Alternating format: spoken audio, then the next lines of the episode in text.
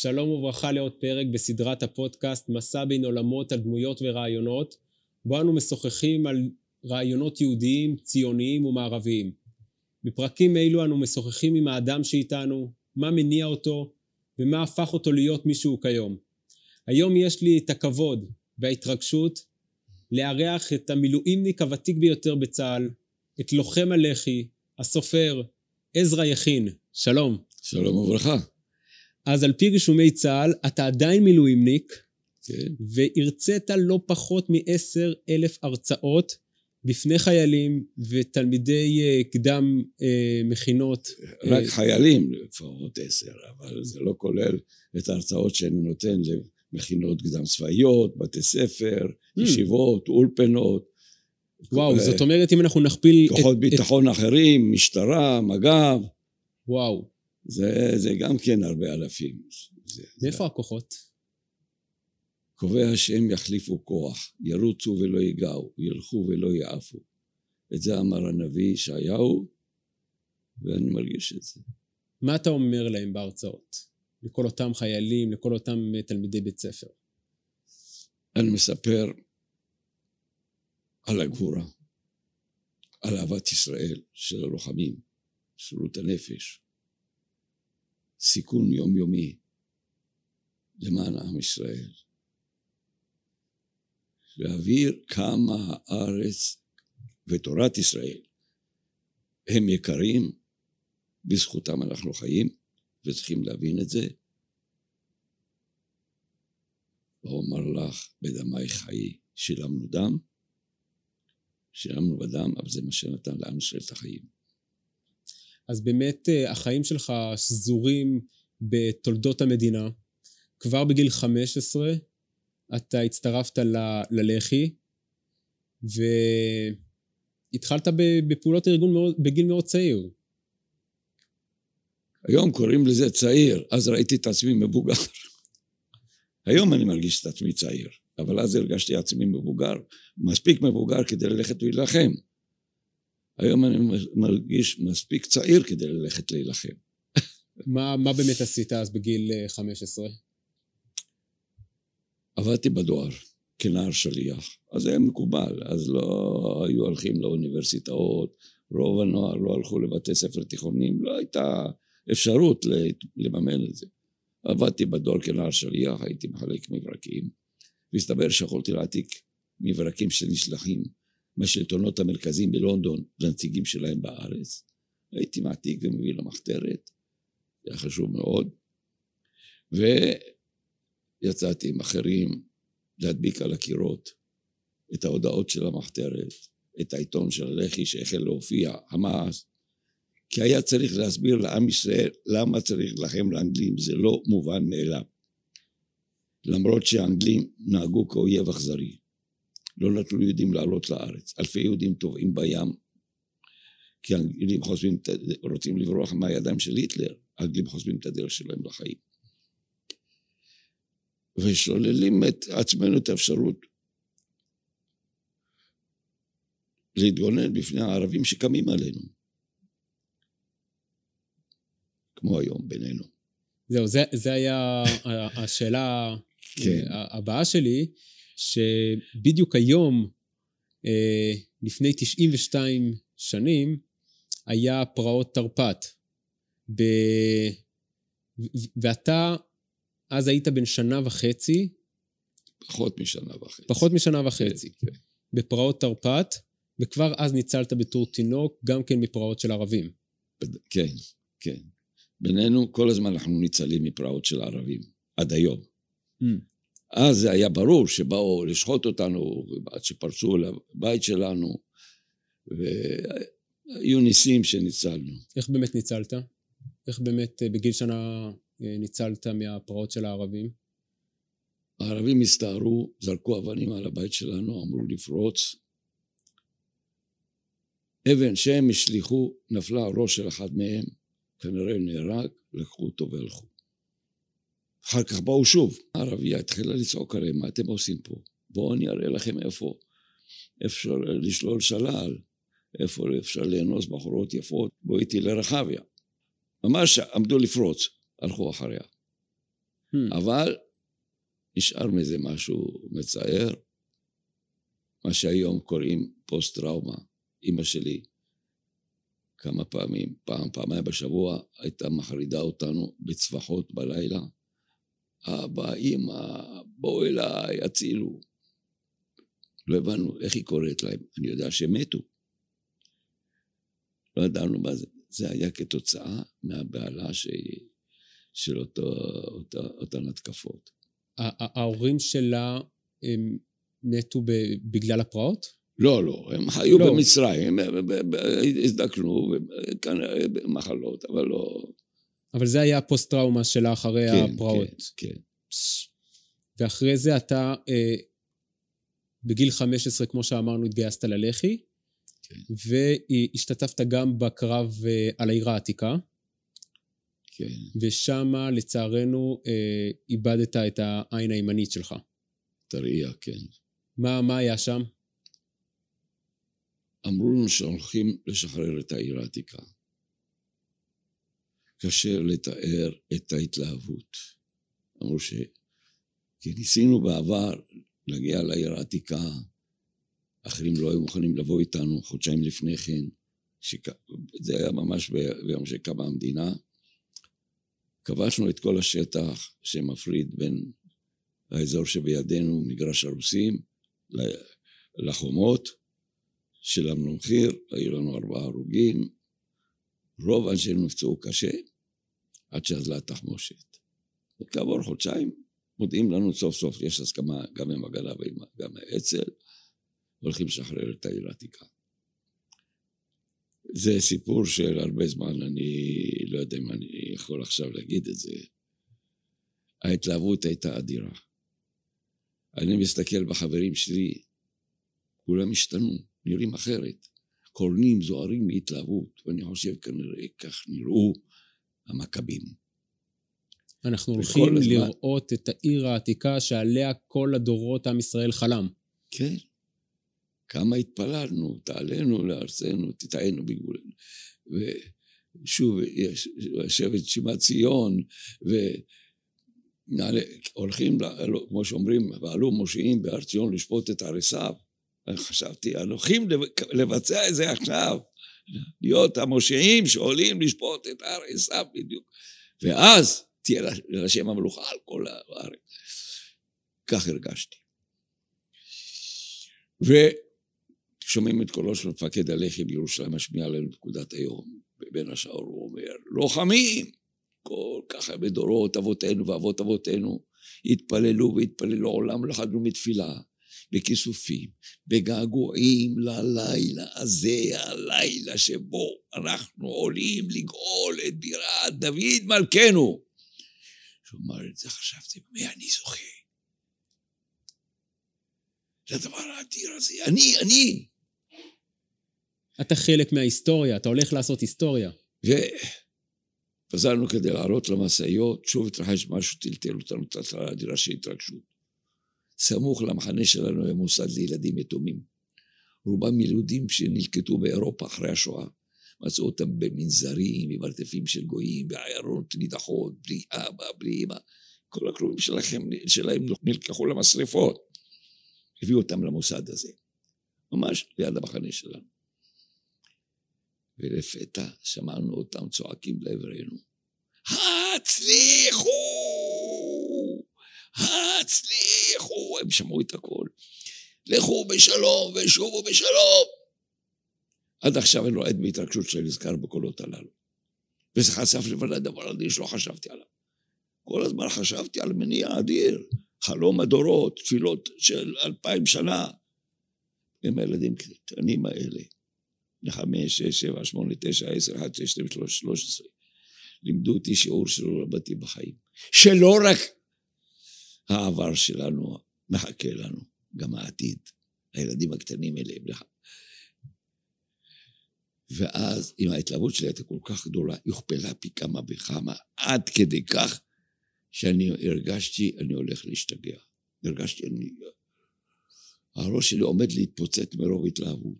קשה להסביר את זה, מי שלא חש את זה לא, לא מבין את ההרגשה הזאת שאני הולך להשתגע, לאבד את השפיות שלי מרוב התלהבות. אמרתי, אלוהים, אלוהים, תן לי להשתתף בקרב הזה, אחר כך לא אכפת לי מה שיקרה לי.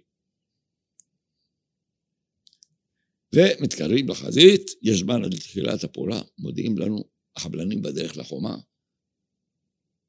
חבלנים של הלח"י? לפוצץ את הפרצה, כן, ולהתכונן. ישבנו במקום קרוב לחומה, וראינו מתרחש בירושלים שבידינו. האויב מפגיז את ירושלים שבידינו בצורה שקשה לתאר. רואים, היה לילה חשוך, מתוך החושך.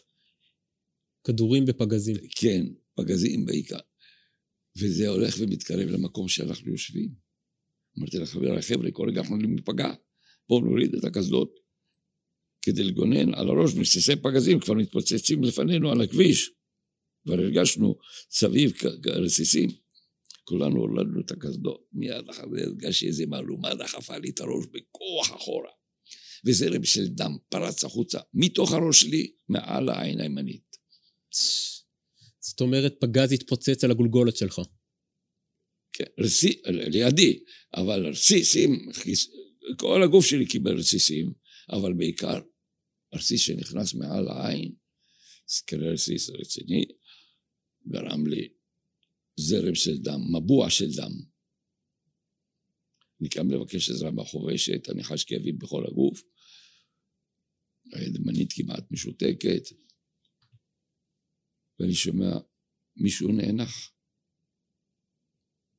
חשבתי, מה אני קופץ לבקש עזרה? אולי יש אחרים במצב קשה גם כן. במה אני טוב מאחרים? עם כל זה שרציתי לחיות. והכאבים משוועים לעזרה. חזרתי למקום שלי וחיכיתי. אני לא יכול לחיות אם אני אדע שבזה שקיבלתי טיפול יצאתי חיים על חשבון חייו של מישהו אחר. וואו. גם החובשת הסתובבה, שאלה מי כאן פצוע? בגלל החושך לא יכלה לראות מה שהולך לי בפנים. חיכיתי, חיכיתי, ראיתי אף אחד לא עולה, בסוף קמתי אני, אמרתי שאני פצוע. היא תמכה בי, עזרה לעזור, לעבור את הכביש, מרחק מאיתנו מעבר לכביש, הוקמה תחנת עזרה ראשונה. וכל העת הזאת היא מובילה אותי. אני מרגיש, העין הימנית התעברה. לא ידעתי אם היא במקום או נשפכה עם הדם. לא ידעתי. הרגשתי כל הזמן זרם של דם. כל הזמן ניגר מכיוון העין הימנית. ואת העין השמאלית היה קשה לי לפקוח. הכאבים בראש היו עזים. ובלב שלי אני מתפלל לשלומה של דרורה. אותה בחורה רוצה להציל את חיי, החובשת. נכנסת בין הפגזים איתי. התפללתי לשלומה. בסוף הגענו למקום. היא מושיבה אותי על כיסא, אני מחכה שיחבשו לי את הראש. דם ניגר כמים, כאבים משווים לשמיים. שומע את קולו של חבר טוב שואל, מי זה? והתפלאתי שלא הכיר אותי. כל הפנים שלי, הראש שלי מבוע של דם. עכשיו מגלה שזה אני, אלא קם, זה צייר אותו מאוד, היינו חברים כל כך טובים. התחלתי לחשוב איך אני ארגיע אותו שלא יצטער. חשבתי לו להגיד לו, אל תצטער, אחרי הכל זה למען ירושלים.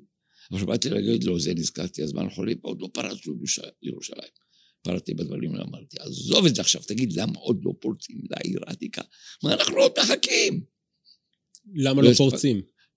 למה עוד לא פרצנו? זה, זה נמשך לילה שלם. העניין הוא שאמרו הפעולה צריכה להתחיל ב-11 בלילה. וכל הזמן מההגנה אומרים עוד לא מוכנים. צריכים לדחות את זה לעוד שעה ועוד שעה. ואנחנו מחכים. אז לכן אה, כבר היה שעה כמעט חמש, חמש, משהו כזה, אחרי חמש. והממשלה החליטה לחמש וחצי בבוקר הפוגה, הפסקת אש. אז אני שואל, למה עוד לא פורצים לעיר העתיקה? מה אנחנו... לא הספקתי לשמוע את התשובה שלו, נשמעה התפוצצות עזה. מיד אחרי זה שומע מישהו קורא בהתלהבות, החומה נפרצה! כששמעתי שתי המילים הללו, החומה נפרצה, חשבתי שההתפוצצות הזאת שפרצה את החומה זה השופר של המשיח. כך חשבתי. הבום הזה זה התרועה של המשיח. ככה, היה נדמה לי ככה. בן כמה, לכן- היית, בן כמה היית אז? עשרים. זה כבר בן 20. הרגשתי שאני מחבק את השמיים מרוב אושר. כאבים איומים בראש לא חשוב. אבל האושר הזה שעם ישראל חוזר לעיר העתיקה שלו, להר הבית, כנראה שנבנה את בית המקדש השלישי, כך חשבתי, הולכים להר הבית, בשביל מה? לעיר העתיקה, לכן ההתלהבות שלי הייתה אדירה, עם כל הכאבים, עם כל זה. אמרתי, רק את זה, בשביל לשמוע את ההתפוצצות הזאת, שזה היה שווה כל החיים. עכשיו, אם אני אחיה או לא, זה לא, כבר לא חשוב. העיקר שאני מרגיש, עם ישראל חוזר לירושלים שלו. וואו. וואו. ובזמן הניתוח, אה, כן, בדרך, נוסעים אותי על אלונקה, פגזים מתפוצצים, עוד רסיס- נכנס לראש. אז בדרך לשם, עוד פגז מתפוצץ, הפעם משמאלי, איך אומרים, מימיננו מיכאל, משמאלנו גבריאל, ועל ראשנו עוד רסיס. הסחור בכיפת הגולגולת, וחדר גם מפה לתוך הראש. עכשיו יש לי גם כי שוב את הדחיפה הזאת בראש. בבית חולים, צריכים לנתח אותי. כופף לי דוקטור בלר, זכרונו לברכה. אומר לי, תתכונן, לא ירדימו אותך בניתוח הזה. וואו. וככה אני שוכב על שולחן הניתוחים. כיסו לי את הפנים באיזה סמרטוט שלא יראו מה שעושים. והניתוח נמשך כל אותו היום. והייתי בהכרה מלאה יותר מאי פעם בחיים. עד היום אני זוכר את כל מהלך הניתוח לכל פרטיו, יותר מכל דבר אחר שאני זוכר בחיים. למה? הייתי כל כך ערני שאני משתדל לשמוע, שיגידו כבר שירושלים שוחררה. את הבשורה הזאת אני רוצה לשמוע.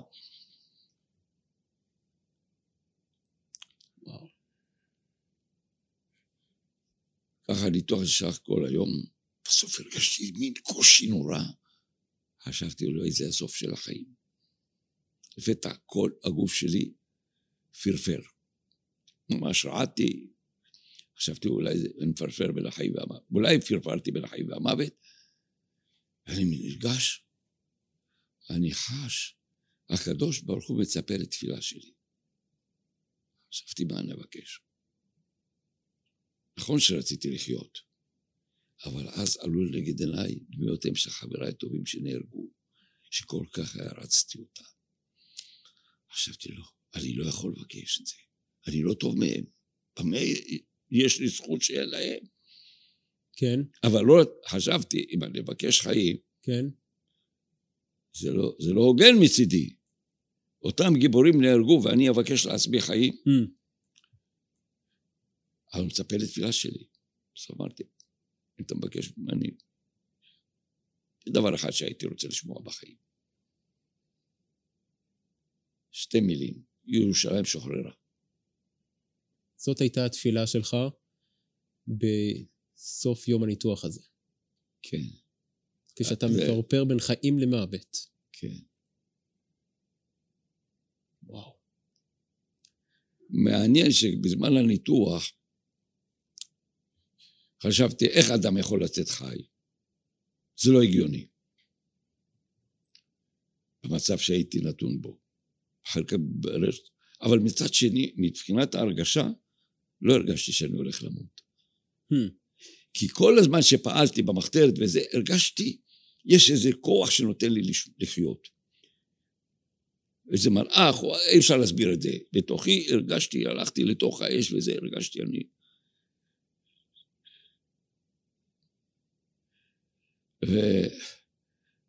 ויצאתי חי, אבל עם כאב זעזוע נורא, התברר שהממשלה החליטה להפסיק את הלחימה. היום קוראים לזה הפסקת אש, אז קראו לזה הפוגה, והשארנו את העיר העתיקה בידי הערבים. בינתיים לאצ"ל היו ארבעה הרוגים, לנו הרבה פצועים. לנו זה הלח"י. כן. וזה היה זעזוע בשבילי להיווכח שלא לקחנו את העיר העתיקה, כאשר לתאר את הכאב. 19 שנים. תפקדתי כמו בן אדם, אבל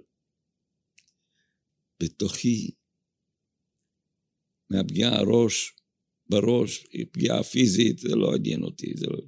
אבל בלב הרגשתי צלקת כזאת, ש, ש, של הכאב שהעיר העתיקה נשארה בידי ערבים. 19 שנים, אחרי 19 שנים. באה מלחמת ששת הימים, הצלקת נעלמה. והתרפאה. בזמן שהיא מתרפאת, המנהיגים שלנו קרעו את ה... פתחו בחזרה את הצלקת, ושוב, אדם, ש... אני, אני, אני כואב על מה שעשו. מסרים את הכל. בגין מסר את סיני, הקדוש ברוך הוא נתן לנו, נתן לנו את כל מה שמעצמה הכי גדולה בעולם לא תוותר. איפה שנגענו, איזה שפע. איזה שפע. דיונות. מקומות שהבדואים שם אמרו לא יודעים מתי ירד גשם, הפכו לגן עדן של יבולים.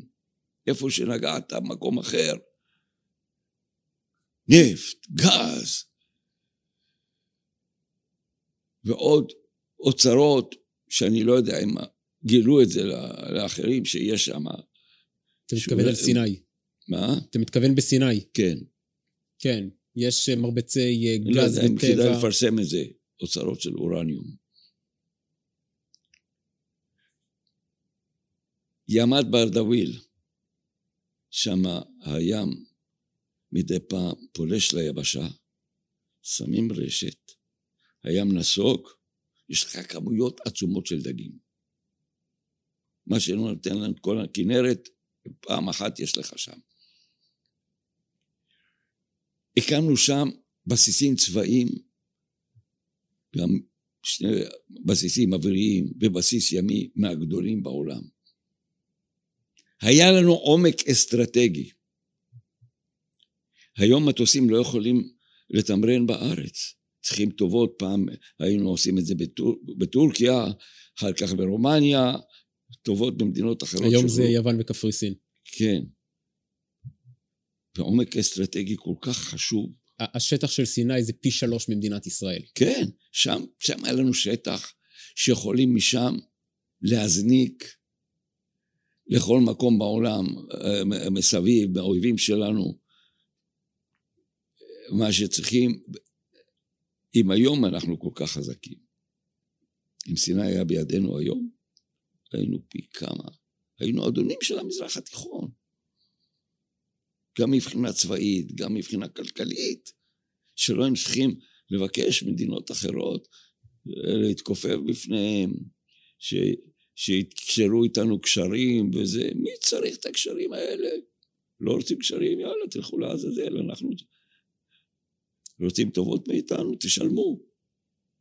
חלק גדול ממה שמקודם הזכרת, את היכולת שלך בגיל כל כך צעיר אה, להילחם ולהמשיך על אף הפציעות, על אף הניסים, להמשיך, ומה שהחזיק אותך זה היה ההבנה ההיסטורית, שאנחנו מגיעים אחרי אלפיים שנות גלות להגיע לירושלים. ובאחד ההרצאות אה, שמעתי ממך משפט שאומר, אתה אף פעם לא יכול, כשאתה מסתכל על עץ, או שאתה רואה ענף, אתה אף פעם לא יכול לדעת מתי הוא יעוף בסערה הבאה. הדרך היחידה שלך לדעת, זה רק כשאתה מתבונן בשורש, ואתה רואה כמה הוא חזק. וזה המקום שלך שאתה הבאת. זה, זה, זה היכולת הזאת של להילחם עד מוות, והיכולת של לסחוב את כל הסבל הזה, זה רק כשזה מגיע מתוך מקום של uh, זהות להיסטוריה, מתוך חיבור להיסטוריה, מתוך ההבנה הזאת כן, שאנחנו... כן, בדיוק. הייתי שומע מה שעושים לנו הערבים, חשבתי, אני אהיה גדול להילחם בהם. האנגלים מטילים גזרות, ספרים לבנים וזה. החלטתי, צריך להילחם גם באנגלים אולי לפני הערבים כדי, כדי שתהיה לנו מדינה עם צבא שיוכל לעמוד לפני השנאה של הערבים. וגם צריכים את המדינה, צריכים את השלטון שלנו בארצות ארצנו. הייתי אולי בן שמונה, תשע, לא יודע, בין שמונה לעשר, זה היה הגיל. ישבתי במדרגות של הבית, הייתי מוקסם מהנמלים. אוהב ככה להתבונן בהם, להתבונן בהם, לראות איך הם הולכים בסך, כמו צבא מסודר, כאילו מישהו מפקד עליהם. חלק מהם, כמו שמסע הלוקות, סוחבים איזה חתיכת זהוב, או, או גרגיר של לחם, או זה, והולכים. הייתי שם את האצבע, איך אומרים היום בבועז? כנראה היה להם משהו כזה אומר, באצבע אמשיך ישר. ועוקבים וממשיכים. יושב לידי אחי גדול ממני, במרוצת השנים היה באצ"ל גם, כזכרונו לברכה. הוא אומר, אתה יודע למה המכבים נלחמים, נלחמו נגד היוונים? אמרתי, בטח, כל הגזרות האלה. הוא אומר, לא. גם אם היו טובים, היה צריך להילחם בהם. כי הם היו שלטון זר. שלא שייכים. הארץ צריכה להיות שייכת לנו. השלטון צריך להיות רק של עם ישראל. אני שומע את זה. אז אני חושב, אז למה לא נלחמים נגד האנגלים? בלילה ההוא לא ישנתי, נדדה שנתי. ילד קטן עם החלטה שיצאה מכל המחשבות שלי באותו לילה, אני אהיה גדול עליכם באנגלים. כך נהייתי איש לח"י הרבה זמן לפני שקם הלח"י. כשאתה אומר אותו לילה, זה הכוונה לגיל שמונה-תשע. משהו כזה. או-אה. אז החלטת שאתה תהיה לוחם עברי עוד לפני ש... לוחם חירות, כן. לוחם חירות. לפני שקם הלח"י. מתוך ההבנה הזאת... הייתי בטוח שתהיה מלחמה לחירות. חשבתי אולי הגנה יעשו את זה. כי ראיתי את אנשי ההגנה המפגינים נגד הספר הלבן, חשבתי הם רציניים, אחר כך התאכזבתי מהם שהולכים הביתה ומתגייסים לצבא האנגלי. ועד שנודע לי שהלח"י נלחמים באנגלים, חיפשתי אותם. ואז בגיל 15, כמו שדיברנו כן, לפני... חיפשתי אותם הרבה זמן. אה, קצת אחרי גיל 15 הצלחתי להצטרף בערך בגיל 15 וחצי. איך באמת מצאת את הלוחמים של הלח"י? איך היא, הרי הכל היה במחתרות, אתה כן. בחורצ'יק צעיר. כן. אני מחפש כל מיני סימנים איך להגיע אליהם. חיפשתי אולי לראות אותם מדביקים את הכרוזים בלילה, אולי הסתובבתי וזה, ואני מדבר עם חברים וזה, לשמוע מה שמדברים, אולי תוך כדי דיבור, אברר שמישהו יודע משהו, אז הייתי ככה עם חברים מהשכונה, הייתי מדבר איתם על המצב וזה. באמת כך דיברתי עם מישהו, אחד החברים שלי מהשכונה, דיברנו על מה שהולך, על האצ"ל, הלח"י, מה דעתך וזה. אז הוא אמר, שמע שזה, יש, הייתה תנועת נוער בשם ברית חשמונאים. זה היה, הם לקחו דוגמה של בית"ר, אבל דתיים. Hmm. שבעד ארץ ישראל, בעד זה, וגם כן היו שמועות שהאצ"ל יצא מביתר, ניסיתי להצטרף לביתר, אבל זה לא הלך כי ההורים שלי גילו את זה, ולא, וגם חששתי אם אני אהיה בביתר יאסרו אותי אולי לפני שאני, כי, כי ביתר היה במעקב של האנגלים. Hmm. אז אמרתי על ברית החשבונאים, אמרתי, אני אנסה לשם, מזלי. אבל מה אני אגיד להם? אני רוצה להצטרף אליכם? יתחילו לחשוד. כל הזמן אני חושב מה אני אגיד, ואני בדרך למועדון שלהם. ואני רואה מודעות שתהיה שם הרצאה של בנימין לובוצקי, זה היה ממנהיגי הרוויזיוניסטי באותם ימים, במועדון של ברית החשמונאים. אמר, הנה, יש לי סיבה להיכנס לשם, לשמוע את ההרצאה. ושם אני פוגש חבר מבית ספר. שואל אותו, חבר פה בברית, אמר, כן, אמרתי, גם אני רוצה להצטרף. וכך הצטרפתי לברית החשמונאים, ושם השמעתי את דעתי בקול רם על מה שצריך לעשות וכל זה. לקח זמן עד שכנראה טעו על קנקני, היה שם, היו שם, לא כולם היו בלח"י, אבל היו כמה צעירים שהיו בלח"י, הציעו לי להצטרף וכך הגעתי ללח"י. איזה יופי. לפני שהתחלנו את הפודקאסט, הבאת לי שתי ספרים שכתבת. כן, כתבתי יותר. ש... כתבת שבע ספרים. כן. אה, וזה שני ספרים שאני חושב שהם ממש מגלמים את מה שעכשיו דיברת. אה, ספר אחד זה נקרא בחזון ובחזית, אסופת מאמרים בדברי הגות. כן. והספר השני זה אל נקם, סיפורו של לוחם ישראל. כן. ושני הרעיונות האלו, של מצד אחד הגות יהודית אה, שמחוברת להיסטוריה ולתפקיד והחזון שיש לעם ישראל אה, בארץ ישראל, מצד אחד, ומצד שני זה גם הצורך הזה של להילחם ולהיות בטוחים בצדקת הדרך שלנו. כן. כתבתי עוד ספר חשוב מאוד, ארץ הברית, והבאתי את זה פה. Mm-hmm. מה התורה אומרת לנו לעשות כדי לרשת את הארץ? כי לרשת את הארץ זאת המצווה המוזכרת ביותר בתורת ישראל. עכשיו בספר דברים, כל משפט מזכיר, ואת לארץ אשר אתה צריך לשתה ולשתה, וכל דבר שקושר לארץ ולרשת, עלי רש, והרבה לא מבינים את זה. איך להסביר לעם ישראל שצריך לרשת. יש אומרים צריכים ריבונות, יש אומרים שצריך, שכבר הקיצונים צריכים ריבונות, צריכים זה, להתנחל, אבל לרשת זה הרבה יותר מאשר הכרזת ריבונות. לרשת זה לחסל יורשים ממתים. זה אלה ש...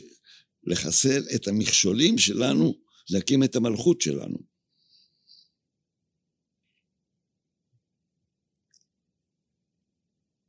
ואז חשבתי איך אני אסביר לעם ישראל.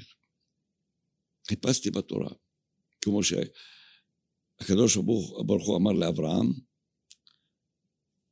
שזרעו יירש את הארץ, שאלה, שאל במה עדה כי ירשנה, מה צריכים לעשות כדי לרשת? זה לא סתם הקדוש ברוך הוא יכניס אותנו לארץ גם ולומר לנו תקחו. גם אני שאלתי את השאלה הזאת, עם כל הערבים, עם כל המנהיגים, עם כל זה. שאלתי, מה אומרת לה? את התשובה שלו אני יכול לקבל מהתורה. אני לא צריך להטריח אותו להגיד לו, בוא אליי לחלום ותגיד לי. הנה הוא אומר לנו מהתורה. פתחתי את התורה ונדהמתי. דברים שהיו עלומים בעיניי. דיברו אליי, פסוקים, פרקים, מילים, אותיות, התורה של האותיות, המקום של האותיות, והעליתי אותם בכתב. וזה נתן לי כל כך הרבה דברים, שזה הלך והצטבר. ולא רציתי להביא את זה כדעתי האישית. חיפשתי, מצאתי סימוכים אצל מפרשים רבים, קורות יהודים חשובים, הנה, גם הם אומרים ככה. וכך יצא הספר שלי, ארץ הברית, שיצא כבר בתשע מהדורות. תשע מהדורות. כן. איזה יופי.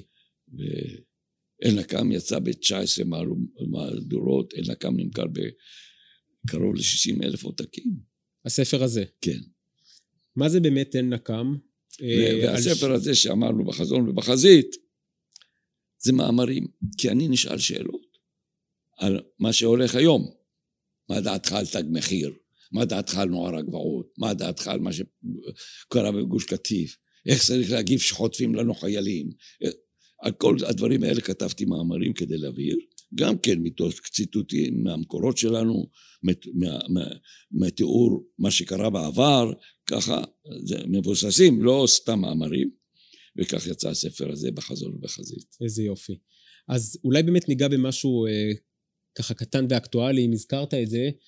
אה, כשאתה ראית את מצעד הדגלים ובכלל את כל מה שקורה בירושלים בחצי שנה האחרונה, עם ההתפרעויות של הערבים, את ההצקות, את זה שיהודים אה, מתקשים ללכת אה, בשער שכם ויש אה, אה, אתה יודע, היית ממשחררי העיר העתיקה.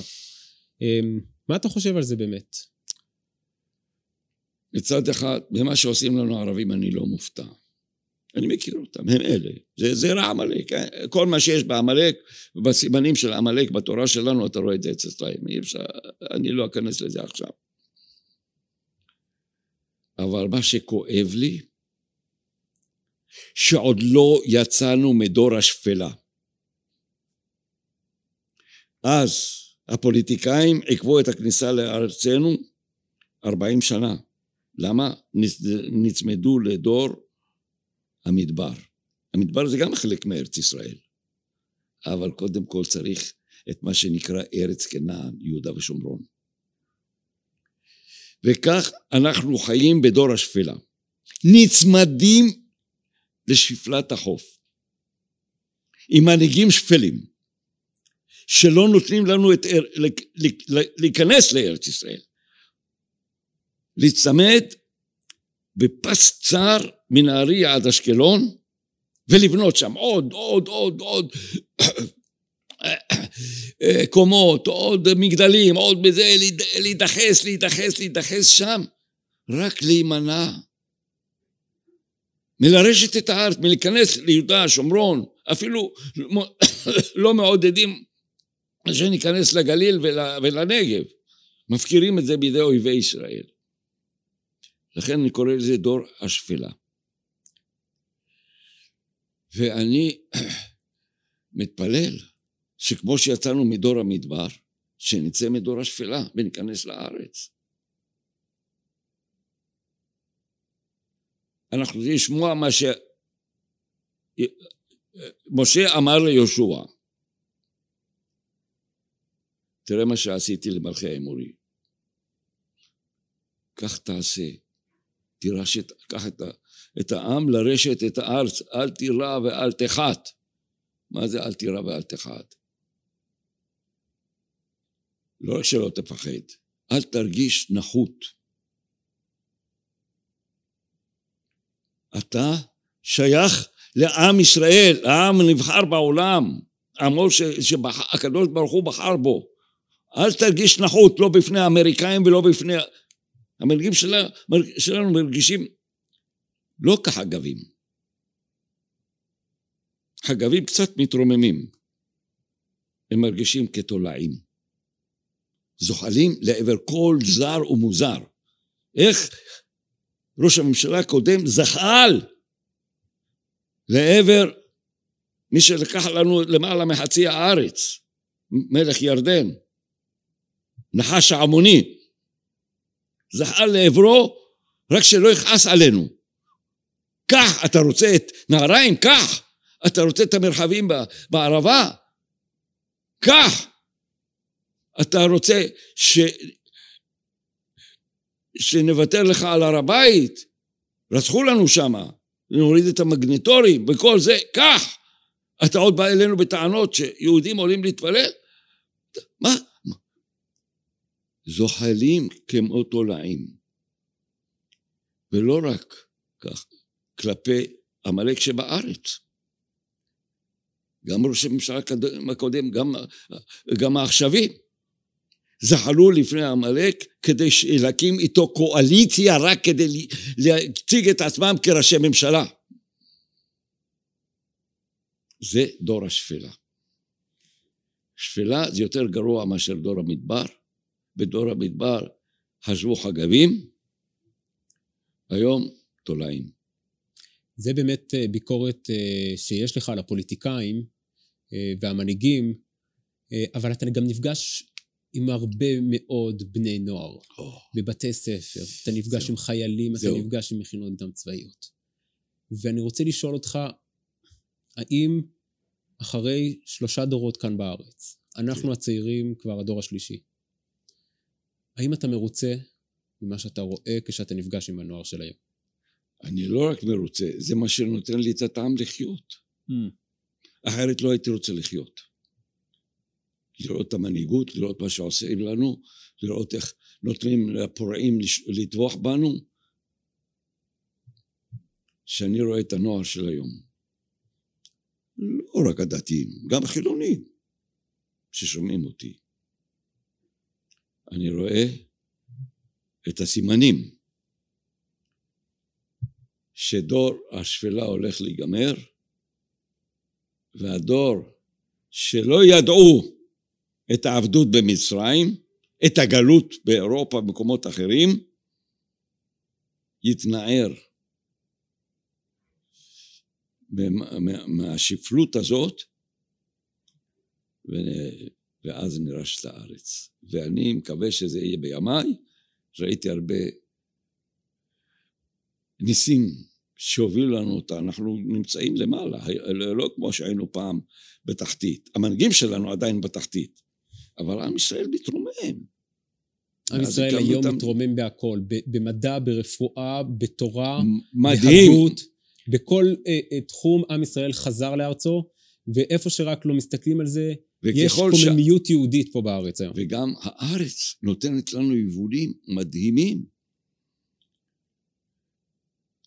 ומגלים דברים, אוצרות, דבר שלא היה.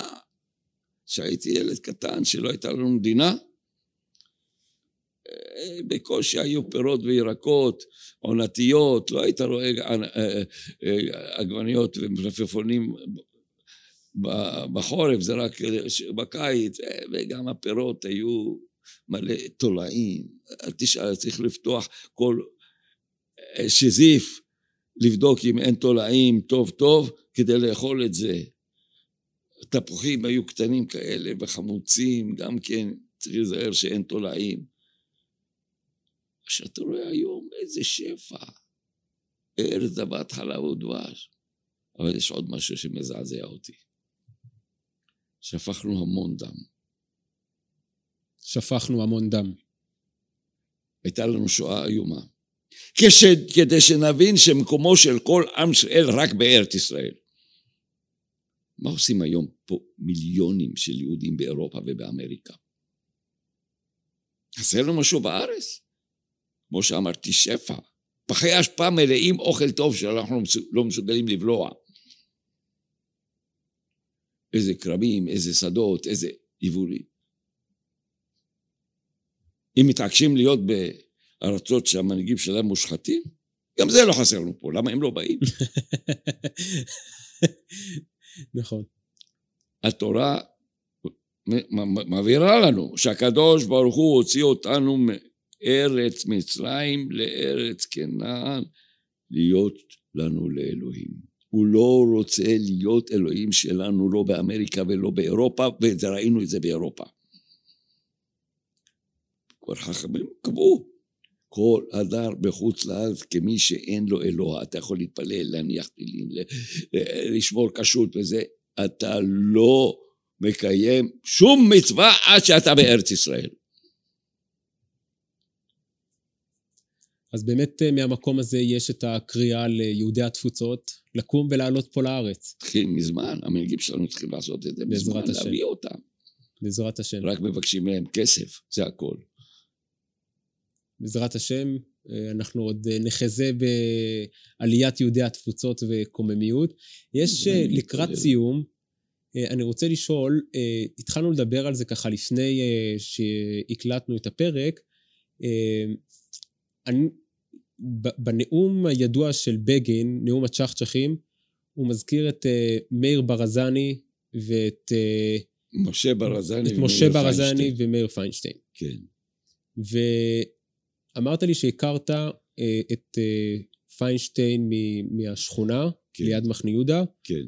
ואת אה, משה ברזני, שהוא היה מהלח"י. כן, בפעילות, כן. גם בפעילות של, ה, של הלח"י. זה מחתרת, כן. ש... היה ביניכם איזה קשר קרוב מיוחד? בינך לבין ברזני?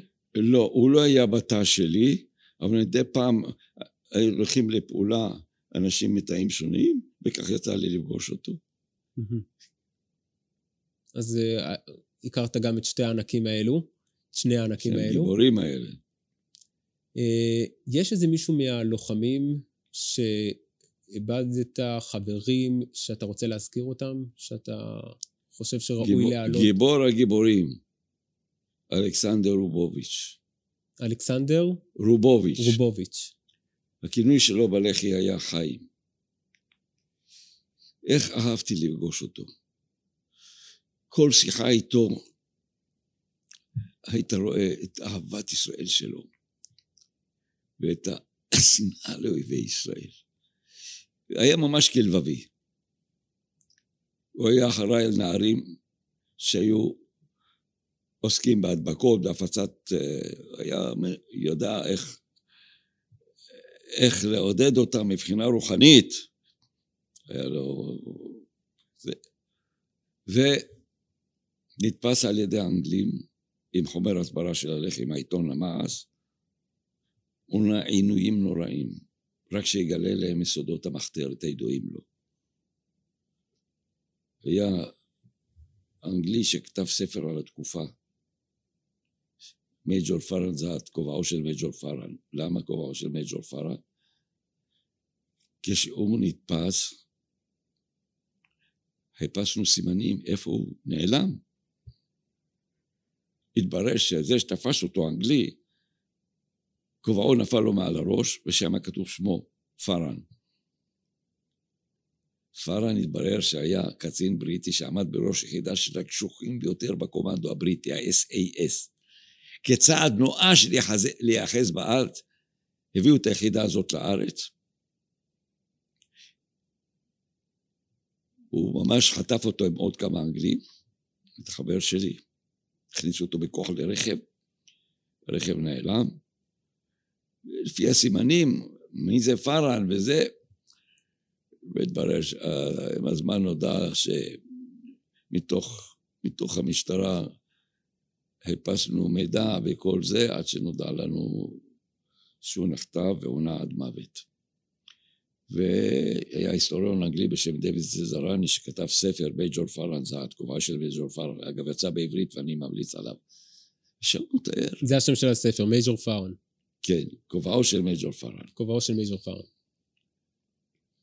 שם הוא מתאר איך התעללו בחברי היקר, עינויים נוראים, עלמו בראשו בעלות, חטפו, חטפו בבשרו בסכינים, צרבו בבשרו בסיגריות בוערות, מה שלא עוללו למעלה משעה. עד שאותו רוצח פארן התייאש, הבין, לא ישיג בעינו דבר, לקח אבן גדולה, היכה אותו בראש וניפץ לו את הגולגולת. כך נפל בגיבורים חברי היקר אלכסנדר רובוביץ', שהיה בסך הכל בן 16 וחצי שנים. בן 16 וחצי, כן. אלכסנדר רובוביץ'. והוא היה אומר לי, אני מקנא בך.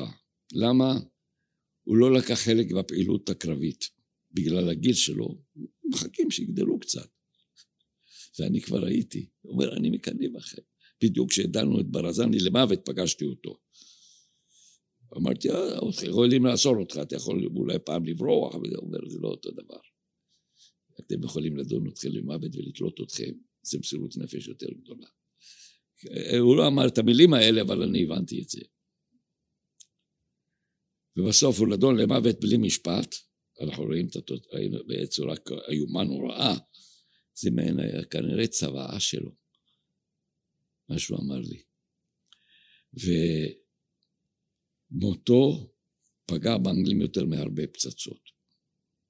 עד אז כל המנהיגות הפוליטית והעיתונים היו נגדנו. מה שקורה, כל דבר רע, האשימו אותנו. אבל פה כבר לא יכולו להש... שלא להאשים את האנגלים. במוות של אה, כן, חברך. כי היו לו חברים בהגנה, האחים הגדולים היו בהגנה. הם אמרו למה.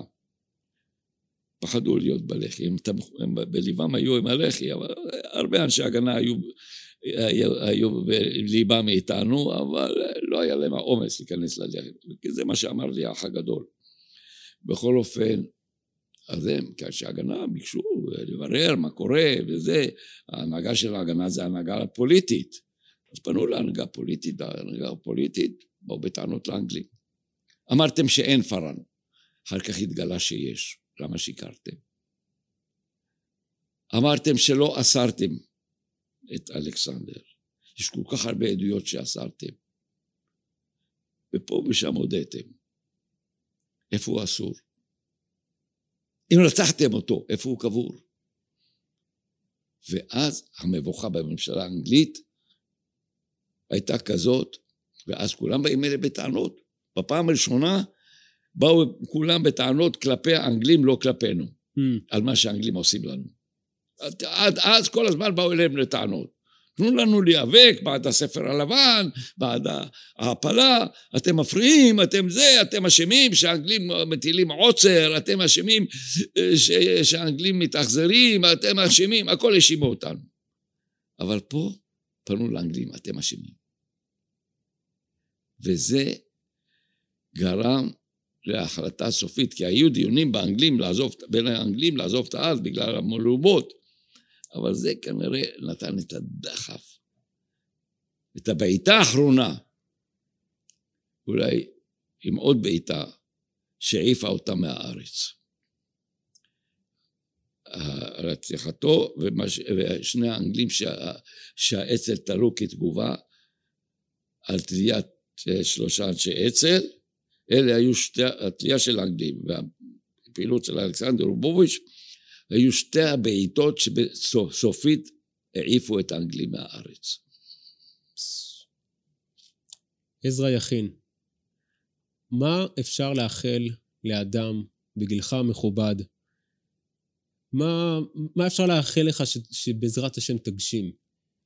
תראה, אני לא ביקשתי מהקדוש ברוך הוא חיים ארוכים, רק דיברתי, דבר אחד ביקשתי, כל מה שאני חי אני רוצה לפעול למען, למען עם ישראל, וזכיתי לזה. במחתרת היינו שרים את ההמנון של יאיר, שכתב יאיר, כולנו גויסנו לאוכו לחיים משורר משחרר רק המוות. וזכיתי לזה, ואני מאחר לכל עם ישראל שיזכו למתנה הגדולה ביותר שיכולים לקבל, זה לפעול למען עם ישראל. לקיים את המצווה של פעילות למען עם ישראל ולמען ארץ ישראל. המצווה הזאת זאת מתנה אדירה משמיים.